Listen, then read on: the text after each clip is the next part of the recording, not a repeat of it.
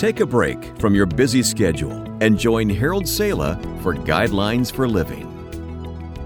Of the 13 letters that came from the pen of the Apostle Paul, none is more personal and intimate than the letter in your Bible known as 2 Corinthians.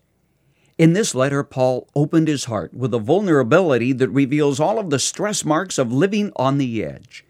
He admits, We are hard pressed on every side, but not crushed, perplexed, but not in despair, persecuted, but not abandoned, struck down, but not destroyed. His was not the attitude of, Poor me, oh, look how much I've suffered. He writes, Let no one take me for a fool. Yet he points out that life was not always easy. Five times I received from the Jews the forty lashes minus one, he says, continuing, Three times I was beaten with rods. Once I was stoned. Three times I was shipwrecked. I spent a day and a night in the open sea. I have been constantly on the move. I have been in dangers from rivers, in dangers from bandits, in dangers from my own countrymen, and so forth. How much does it take to stop a person dead in his tracks? Whatever the answer, it took more than that to cause Paul to quit. But the question is did this man have a corner on God's strength?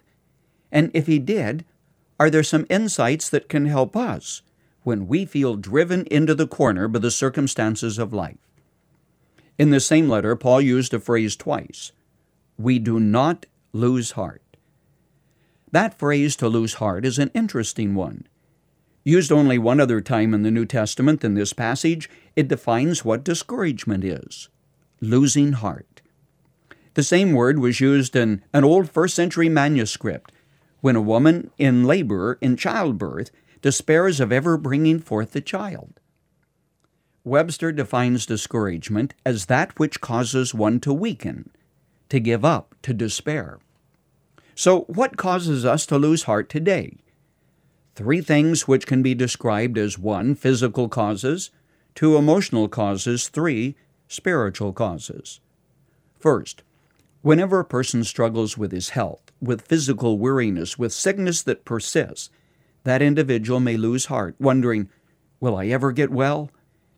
Then, when we are disappointed, a marriage begins to fail, your finances are in shambles, you think you face a hopeless situation, and you begin to lose heart. Finally, there are times when Satan opposes the child of God who strives to do right, and you begin to wonder if it is worth the effort, and you lose heart and grow discouraged. Okay, we can identify with the problem, but what's the solution? In the same passage where Paul says he doesn't lose heart, he gives it to us in two words. The answer is renewal and perspective. Here's how he put it Therefore, we do not lose heart. Though outwardly we are wasting away, yet inwardly we are being renewed day by day. For our light and momentary troubles are achieving for us an eternal glory that far outweighs them all. For we fix our eyes not on what is seen, but on what is unseen. For what is seen is temporary, but what is unseen is eternal. Renewal, the great secret which God taught us through the seasons, means time in the Word, time alone with God, time to regain physical strength and perspective, keeping the main things of life the main thing.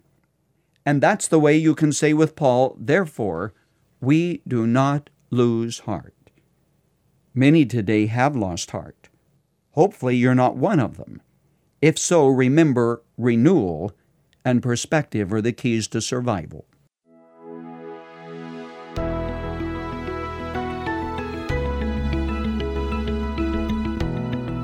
You've just heard Guidelines for Living. For more practical and inspirational messages, visit guidelines.org. If you find our devotionals helpful and would like to share them with others, consider supporting our ministry with a donation.